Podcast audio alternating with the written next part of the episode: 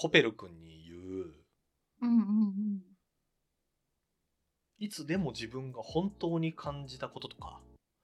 本当に心を動かされたことから出発していろんな意味を考えなさいっておじさん多分ファーストノートで言うんですけど、言いますね、はい、コペル君にミキさんがこのしみじみと感じたり心の底から思ったことをちょっと最近思ったことがあれば。え最近思ったことは、うん、あそれこそこれ後で話したかったんですけど、うんとやっぱり本当に思ってることはあ本当に思ってることで人に伝えたいことはちゃんと対面で伝えないとダメだなっていう、うん、そのメールとか手紙とかで終わらせちゃダメだな、やっぱりそれだと全然伝わらないなってことを本当に思いました。へー、うん、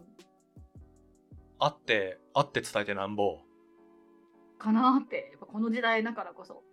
だってメールとか送るの簡単じゃない。そうだね、とか、うん、そうだね、なんか本当に思ってんだったらちゃんとその全身で表現してくれっていう、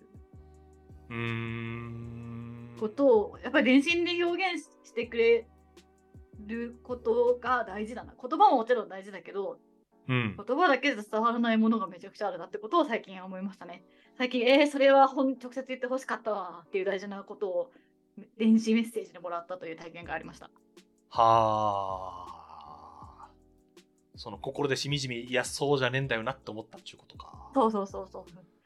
私も気をつけよう、やっぱり本当に伝えたいんだったらちゃんと言おうみたいな思いましたね。コペル君のこの本の中でもなんていうんですか、真ん中後半ぐらいかけてコペル君マジで塞ぎ込むシーンあるじゃないですか、うんうん、こう、うん、上級生にこう殴られを殴られてるガッチンのところに出ていけないっていう、ね、うんうん、まあ可愛い悩みだけどね、えー、本当えー、もうあの友達を助けに行けなかったウェーンつって風邪ひいたのもあって、うん、あの部屋にこもるっていう、ね、うん、でその時になんかこう仲直りしていろんなことをこう感じるわけですけど、何時自分自身を知れとかめっちゃ言われてきたけど、経験を通じてコペル君マジでやっとその意味を理解するみたいなシーンがこうあるじゃないですか。ミキさんも同じように、いや大事なことは対面で言おうよっていうことってね、小学生ぐらいからまあ言われるわけじゃないですか、うんうんうん、えーと、電話じゃなくてとか言われるわけですけど、しみじみと今回また改めて感じたわけですね。そうそう感じました。そうだよね、それでそれなんかちょっと思ったのが、うん、あのあこの大人になってちょっと当時と感想が違うなって思ったのが、そのコペル君がそう今言ったように友達が殴られてるのを見過ごしてしまったってか、た前に飛び出せなかった、ただ旗で見てるだけだったってことについて自分についてすごい悔やんでふざけ込んじゃったっていう時に、おじさんがでもそのじゃあその当時の思いを手紙にして伝えなさいって言うじゃないですか。言うね。え手紙じゃないだろうって思った最近そういうふうに思ったからえ手紙って思ったけど、でもまあ当時はその当たり前ですけど電子メールとかないから、もうその会うか伝えるには会う電話もないからさ、会うか会わないかしかない時代だから、まあ、会うか手紙か会わないかだから、まあ、手紙の重み違うから、まあ、まず伝えるっていうことに重きを置いたってことかなって思うんだけど、いや手紙じゃねえだろみたいなことをちょっと一緒に思っちゃいましたね。まず家の前行って話せよと、うんそうそうそうそう。でもまあちょっとそれ今とニュアンスが違うけどね。そうまあ、手紙の持つインパクトっていうのは当時はあったでしょうからね。全然違うから、うんうん。だしあの、ね、もちろん手書きだしね、その手書きのこの肉筆の感じとかはあるだろうけど、そう確かにな。いやその今回イランに行ったやつとかもこうなんていうんですか、うんうん、あのデジタルとして保存された写真と。このヘルベチカとかで表示される文章じゃなくて、うん、確かに現地からさんしゅうかん遅れで絵はがきとか出したらそれはそれでインパクトあるなと思いますもんね、うん、全然違う体験ですよね。そこに手書きの文字があって、うん、そのなんていうんですか、この瞬間に出したんだ、この感動を置くんだっていうのを見ると確かに、うん、い今の電子メールー何かウェブ上に書かれたブログとかじゃなくて、うんうん手書きのインパクトっていうのは今でもそうだし当時はもっとあったわけでしょうからね、うん、私今だったらなんか手紙が苦手な時もあるなって思って、えそれ手紙するんやったらさメールしてくれたらさタイムラグもなかったじゃんみたいなことを思われる可能性もあるし、やっぱ普通に、あ、ちゃんと本当に伝えたかったら手紙がよっぽど効果的じゃない人以外はとかシーンじゃない以外は普通にあった方がいいななって思ってます。そうだね。昨日か一昨日か読んだ誰かのブログの記事かなんかで、うんうん、その、その人が最近気づいたことひゃっこみたいなやつがうわっと並んでる。私そういうタイプのブログすごく好きなんですけど、はい、ストーリーが書いてあるっていうよりかは気づいたことひゃっこみたいな、えー、そのうちのいっこ、その人確か女性で、なんか他は冷蔵庫にはローズウォーター入れとくといいよとか、汗かいてシャワー浴びられないときは手足だけでも洗うといいよとか、そういうこと書いてある人なんですけど、そっちはさんじゅう何番目ぐらいに、喧嘩をしたときとか会いに行くってめちゃくちゃ大事だと、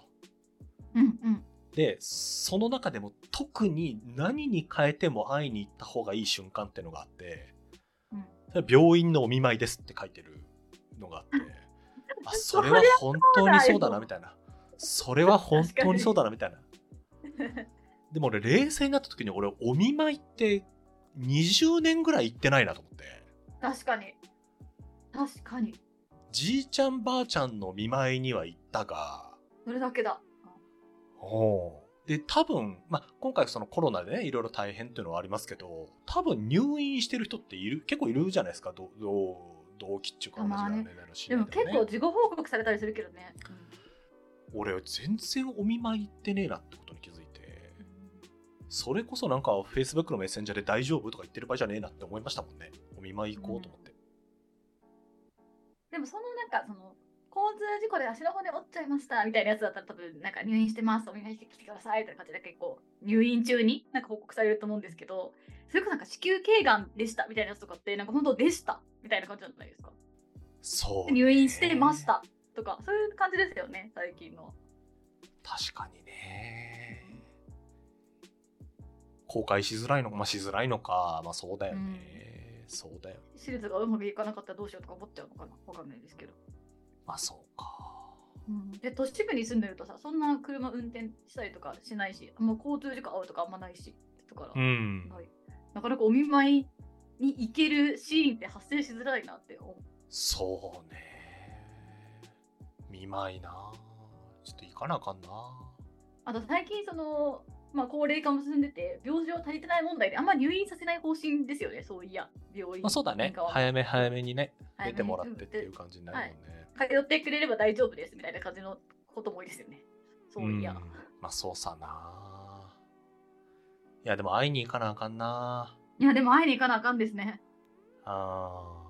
うん、最近神戸で仲良くなった同じ同い年ぐらいの経営者の人がいて、すごいいい人なんですけど、その人に一緒に会いながら行くスナック最高に楽しかったもんな。えー、いいな、私も神戸行くとき連れてってください。スナック最高、超楽しかった。スナックでしか歌わない歌っていうのがありますよね、世の中には。ある、あるよ。不思議ですよね、あのスナックスイッチめっちゃ良かったもんな、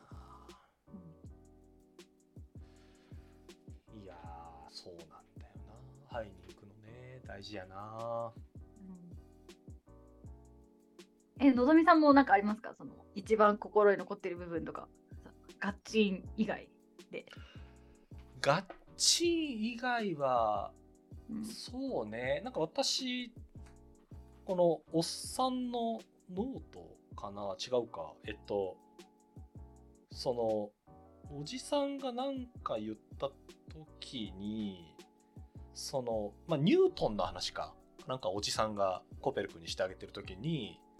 その当たり前のことを突き詰めて考えると全然違うところに行くよっていう話をしてるところが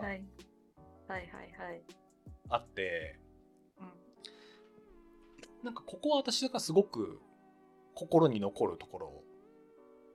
だと思ってますと。で何かっていうと、なんか私自分自身の仕事は何をやってるんだろうっていうのを感じることがまああるわけですよ。はいはいはい、俺は何を何をしてんのかなみたいな。だからそのこの本でいうところの、私は生産を全くしていない人なわけですよね。なんか仕事として豆腐作ってるわけでもないし、何をしてるわけでもない人間ですけど、結局俺は何をしてるのかなってことを考えると、この当たり前のことを突き詰めて考えるっていうことは結構真剣に自分やっているなっていうことは思い、うんうんうんうん、あ、そういう仕事をしてるんだなっていう気づきとともに、逆に言うと一緒にプロジェクトをやるこうお客さんのね、こう現場があるわけですけど、そこではこう当たり前のことを突き詰めて考えることが難しい場になってるわけじゃないですか。だからこういう人間があの意味を持つわけですけど、それってなんでなんだろうなみたいな、当たり前のことを当たり前に真剣に考えるみたいなことがなんで難しくなるのかなということを、これを読んでた時にすごいこうはたと思い立ち、だからごじかんの車移動のうちのにじかんぐらいそれについて考えてみたんですけど、なぜなぜみんな当たり前のことを突き詰めて考えるというのが難しいんだろうか。でもうちょっと限定をすると、こういろんな仕事をするときにこの当たり前のことを突き詰めて考えるっていう、例えばパワーポイントの紙をつくことに何の意味があるんだっけとか、売上と利益って今この瞬間どっちが大事なんだっけとか、ある種こう答えが出てる当たり前のことってもあるわけじゃないですか。でそれはまあ答えが出ていると一般にされてるんだけど、でも突き詰めて考えるとこうであるっていうことがそのいろんな現場にとってあるはずで、それはなんで難しいんだろうなっていうことをシーラーズからイスファハーンに行く車の中で考えてましたね。本当にそのその通りなんですよ。当たり前のことを突き詰めて考えるのってめちゃくちゃ大事だなと思いながら、でもそれがなかなか難しい、なんて言うんでしょうね、あの状況じゃないですか。状況というか、まあそうですね、うん、そうなんですよ、そうなんだよな、うん、だから私の中ではすごくこう取り扱いの難しいテーマの一個なんですけど、まあ、結構当たり前のことを当たり前に考えるの、なんか今まで考えたことを捨ててやり直すみたい な, なんか破壊と想像を何回も繰り返すことになるから楽しくはないよなとは今思いましたね。楽しくない感じのにプログラミングされてることを何回もやんなきゃいけないかなって思いました。まあそうさね、確かにね、楽しくはないね、確かにね、うん、それでもそれがなんで楽しくないのかっていうのがね、なんでだろうって思いましたけど、うーん、疲れるのかなやっぱり、そういうこと考える。まあそれは確かに、まあ、疲れるわって一回自分が考えてることを違うって認めて捨てて、じゃあなんだって考えてみたいな、でまた考えたものをもしかしたら合ってないからもっと検証してみたいなことをやんなきゃいけないからね、確かに疲れるわ。そこかな、だからそれはすごくそうね、ある種さっきミキさんに聞いたしみじみと考えたことの一個だけど、うんうんうんうん、この当たり前のことをがなんで当たり前なんだっけってことを説明するのってすげえ難しいなっていうのと、当たり前のことをその突き詰めて考えるっていうのは難しいし楽しいなっていうのはすごくしみじみと改めて感じたことだね。だからなんか私ごじゅうになってもろくじゅうになっても自分のこの仕事したいなって思いましたもん、こ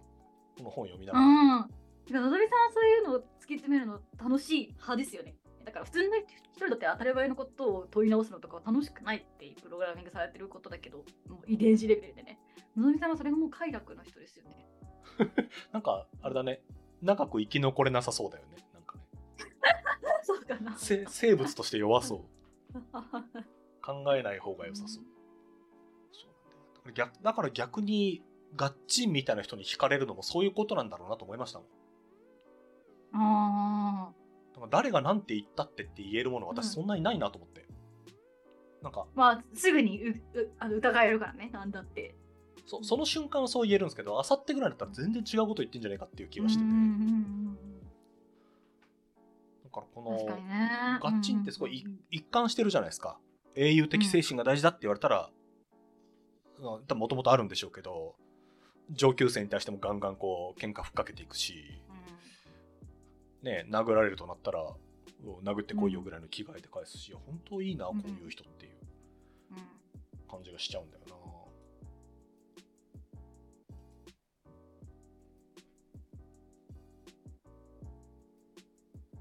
ん、確かにね。ののぞみさんのでも好き、好きとかあの将棋の棋士とか好きじゃないですか。まあ、そういう人とかとちょっと精神性に似てるっていうか、その一貫性がずば抜けてあるみたいな、精神的な一貫性がすごいあるっていうか。ちょっとちょうど昨日あのすごい大事な将棋の試合があったんで、ちょっとその話していいですか。あ、はいどうぞどうぞ。もうね、君たちはどう生きるかど真ん中みたいな人が昨日ふたり戦ってるんですけど、はいはいはい、今将棋界はもうこの王座戦っていうタイトルが今やっていて、うん、将棋ってタイトルがやっつはちこあるんですけど、そのうちの竜王みたいなやつですよね。そうそう、竜王とか名人とかあって、うん、そのはちこあるうちのななこをもう藤井くんが藤井聡太くんが持ってるんですね。あ、そうなんですか。ドラゴンボールもうちょっとでコンプみたいな、はい、そうもうもうちょっとでコンプなんですよ、うんうんうん、で今までコンプあのずっとななこしかなくて、ななこコンプした人はいたんですよ、羽生さん。はいはいはい、あはいはい。でもコンプするゲームじゃないですよね別に囲碁って。コンまずねコンプが難しすぎるんですよ。ああ、だからでもだからタイトルをコンプすることを目指そうみたいなゲームではないですもんね。だからもうね、それはもうあの原理的に不可能すぎて、例えば、うんってことですよね、将棋のそうプロ棋士からすると、生涯で 1,、うん、いっかいでもいっこでも取れたらすごいんですよもう。あ、そうはいはいはい、もう え, えらいことなんですよもうトッププロ、うんうんうん、すごいんですけど、うん、だから、うん、同じ瞬間にもうななつとかやっつ持ってるってもうもうなんか人間のやることじゃないんですねもう、うん、けど藤井君はそのななこを取っちゃってますと、うん、で今その残りのいっこをどうするかっていう戦いをやってるんですね。あ、藤井君がそうだから今回藤井君は挑戦者なんですよ。へえ、はい、でこれでごごばん勝負でみっつ取ったらタイトルが取れる、うん、あるいは守れるっていう戦いをしていて、昨日そのはちがつさんじゅういちにちがだいいっきょくだったんですけど、はいはいはいはい、どっちが勝ったんですか。これもね大英雄であの今の王座を持ってる永瀬先生っていう人が勝ったんですよ。ああ、じゃあ一旦はあのはは最初の星は永瀬永瀬選手永瀬永瀬なそう永瀬先生が取ったんですけど、はい、先生が、うん、で将棋ってもう今プロ棋士だとほとんどもう先手番が超有利なんですよ。先手後手っていうのがあった時に最初にいち手目を指す人が有利で、かつ藤井くんが昨日は先手だったんですよ。でこのにせんにじゅうさんねん昨日までは藤井くん先手番でいっかいも負けてないんですよタイトル戦で。えあでもマジで魂と魂のぶつかり合いしてんじゃんもうすごい。そうだからいっきょくめはこう振り駒っつってのが言ったらこうサイコロじゃないですけどこうど運でどっちが先手になるか決めるんですけど、うんうん、もう昨日の朝の段階で藤井くん先手ってなった瞬間に、うん、あもう今日はもう藤井くんじゃあの勝利でみたいな場の空気はね感じなわけですよ。えー、それを任せてもやば怨念がやばそうで後手の永瀬先生が勝ったんですけど、永瀬先生ってあだ名が軍曹っていう名前なんですよ、うん、もうなんかねソルジャーなの全く諦めないんですよ。でこの君たちはどう生きるか風に言うと、うん、永瀬先生はですね将棋において才能なんて関係ないっていうスタイルなんですね。永瀬先生に言われちゃうと何も言い返せなくなっちゃいますけどね、はいはい、努力の努力なんですと、うんうん、でどんな人でもにまんじかん練習したらプロ棋士でそこそこのレベルになれますって言うんですね、うん、でにまんじかんってすごいわけですよ、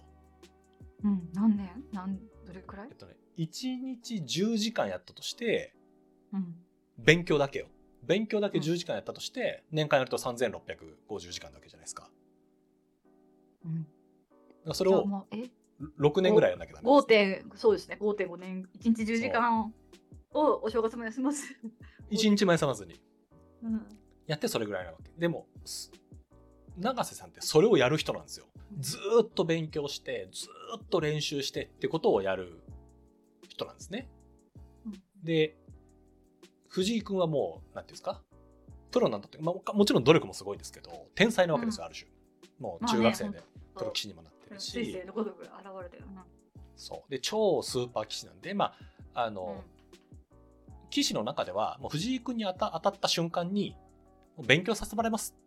勝つとか負けるとかじゃなくて勉強させてもらいますっていう人もいるんですって。でもなっちゃうよね私はなっちゃうかも私だったらなっちゃうでしょ、うん、なっちゃうかも。で昨日は藤井君が先手番を取った瞬間に空気感として、はい、じゃあいっきょくめと、あと、あと交互にやるんで、いっきょくめとさんきょくめは藤井君ねっていうトーンがなんとなくあるわけですよ。そんな中でも、いや、努力なんでっていう、この永瀬先生のスタンスとか見てると、超グッときちゃって、もう、なんていうんですか、努力マックス軍曹が、しかも最後、ひゃくごじゅってんで昨日決まったんですけど、このひゃくにじゅってんめぐらいから将棋でいう辛いっていう指し方があるんですけど、言ったらボッコボコにする指し方。あ、そうなの。うんうんうん。そう、あの、うん、なんて言ったらいいのかな。攻めれば優勢だから攻めれば勝てるっていう時に、うん、守って相手の攻め駒をさらに削るっていう、なんて言ったらいいのかな。あのそこまでしなくてもぐらいの勝ち方を、まあ、するんですけど。うんもう永瀬先生のね生き様がこう詰まってるみたいな、うん、このタイトルを絶対やらねえぞっていう、そうもう社会の風潮はもう八冠を期待してるわけですよ藤井君の、うんうんうん、でノリに乗ってるし、で将棋ののレーティングっていう能力値みたいなやつも一応公開されてるやつがあるんですけど、それを見ててもまあ大体藤井君の勝率ななわりななわりごぶぐらいあるんですね、うんだからご戦やってさんしょうするって戦いだと、まあ、ほとんど藤井君もうスーパー有利なわけですよ、うんうん、そんな中でも永瀬大先生はもうもうもう辛い辛いもう昨日夜一人でもう大感動、永瀬生き様やんかみたいな、すごいすごいだろうな、詳しかったらより感動できるだろうなそうね、なんかその選曲とか見て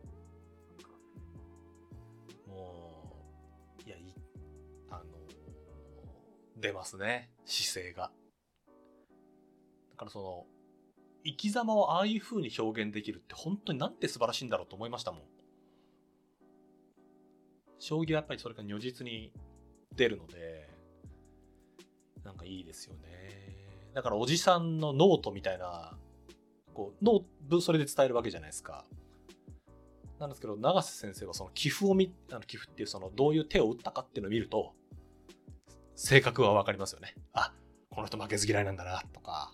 うん、めっちゃ努力してきたんだなとか、めっちゃ研究してここに来てるんだなってのが分かるから、うん、もうそういう風に表現できるものがあるっていいなっていうのもこの君たちはどう生きるか読んだ後なので一層感じるものがあったっすね。なんか今この話を聞いて、あ、なんか人間の理解の仕方についてこう私が一個気づきがあったんですけど、でものぞみさんってその人が何をするかとか、そのそれこそ精神的な一貫性があることとかを重んじるというか、そっちの方が多分理解しやすいと思うんですけど、多分私ってそのおじさんみたいな他人にどういうことをかけてあげられるかみたいななんかことの方が人の隣を理解しやすいタイプだなって今思いました、うん、へえ、それはどういうこと？他人にどういうこと？だからなんかガッチンがガッチンだは行動はあのかっこいいけど、別にその他人にどういうことしたみたいな描写もないじゃないですか。まあそうね、自分自分で楽しく生きてる、生きてる感じですか。なんかそういう人はあんまり不分ぐらいで、私はおじさんとかの方が、あ、こういうおじさんになりたいわ、こういうことを言えるおばさんになりたいわみたいな。だからちゃんとかっこいいおば感じのおば、目が大きくなった時にもなんかダサダサいどうでもいいおばちゃんとかじゃなくて、ちょっとかっこいいなんか親戚のおばさんみたいな感じの存在でいよみたいな。でそうしないとこういうそういうなんか言い方のこと言っても刺さんないしみたいな、なんかそういうおじさんみたいな言葉をかけられるような存在、それが説得力を持った人間であろうみたいなふうに思うわけですよ。みゆきさんのメモの中でこういうお母さんだったらいいよねっていうのを書いてるのはそういうこと。お母さんも、うん、とかコペル君に言葉をかけるシーンありますもんね、うん、なんか注目してるポイントが結構いつものぞみさんと私違うのって、なんかそういうそのそもそもの人間を自分に寄せて理解する時のそのあり方みたいなのがあるのかなって今思いました。へえ、あ、あー、なるほど。何を言うかとか、コミュニケーションのポイントっていうか、確かに私振る舞いとかの方が、そうそうそう、その人がどう振る舞うかって見るじゃないですか。私は他人にどういうことをかけるか、それがどのくらいの説得力を伴ってるかみたいなことで見るじゃないですか。ああ、なるほどね、うん。それはそうかも。うん、っていうのがなんかそういうことなんだなって今聞いてた、やっとこう言葉にできました。はあはあ、確かにな。今お母さんいいこと言ってたなっていうのも今言われて久しぶりに思い出しましたもん、この本の中で。ああ、とかじゃないですか。だから私はそのガッチンがそういやそんな感じだったらみたいな感じなんですよ。だからでもお互いのその理解の寄せ方、自分にどういうふうに寄せて理解するかっていう時のその手繰り寄せ方が違うんだなって思いました。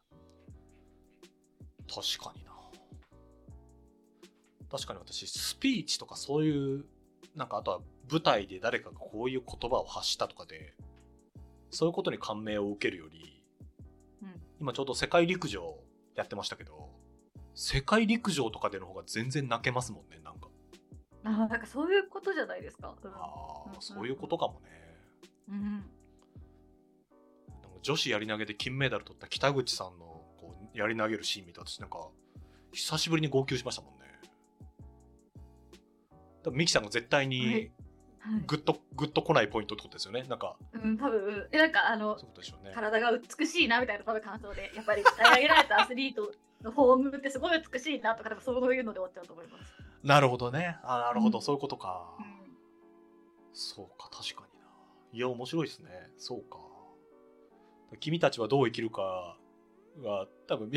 ミキさんと私と問われた時には全然違うんでしょうね、答えがね。うん、もしくは目指す像は近いところある可能性もありますけど、私の答え方としてはこういうことを言える人でありたいみたいな風になって、のぞみさんはこういうことをしていきたいとかになるっていうことかな。あ、